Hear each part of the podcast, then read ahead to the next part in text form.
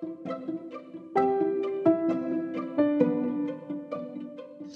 day, brethren. I welcome you especially to today's episode of River of Life.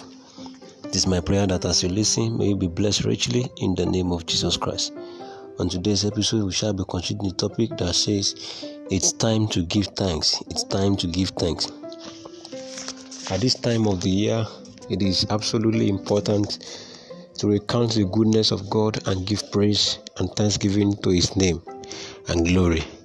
Psalm 103, verse 1 says, Bless the Lord, O my soul, and all that is within me, bless his holy name.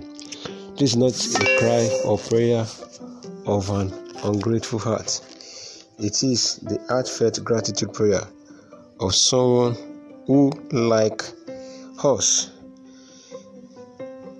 has counted and looked back to the goodness and faithfulness of God and is appreciative of that goodness of God. This is the heartfelt cry of someone who, like Psalm 150, verse 2 says, has looked and examined carefully and is appreciative of the mighty acts of God. His mercy, His favor, His joy, blessings, and all days, all days of our life are His mighty acts. These are the things that Psalm 16, verse 68, verse 19 calls daily benefits that God loads us with.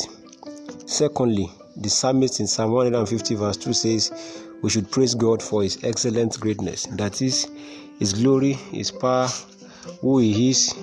This time we are not just urged to praise God for what He has done for us, but also that we praise Him for who He is.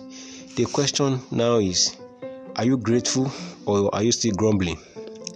Are you giving thanks or you keep on murmuring out? Count God's faithfulness in your life. Look at the wonderful things He has made, He has done, and also He has made in you.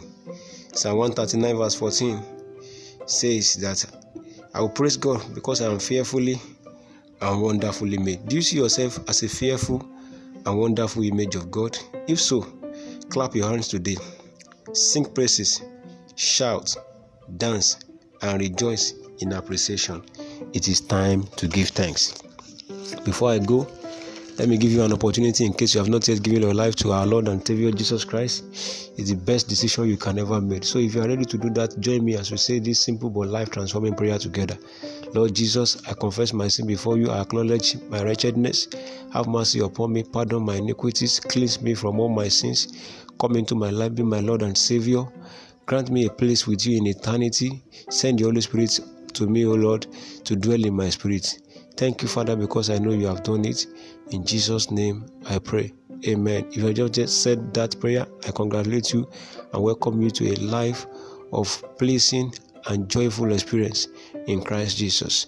My number still remains 08268005139 plus 2348068005139. Till I come your way again, I wish you a very happy new year ahead and a wonderful, wonderful, and glorious 2020. God bless you and have a wonderful year. Amen.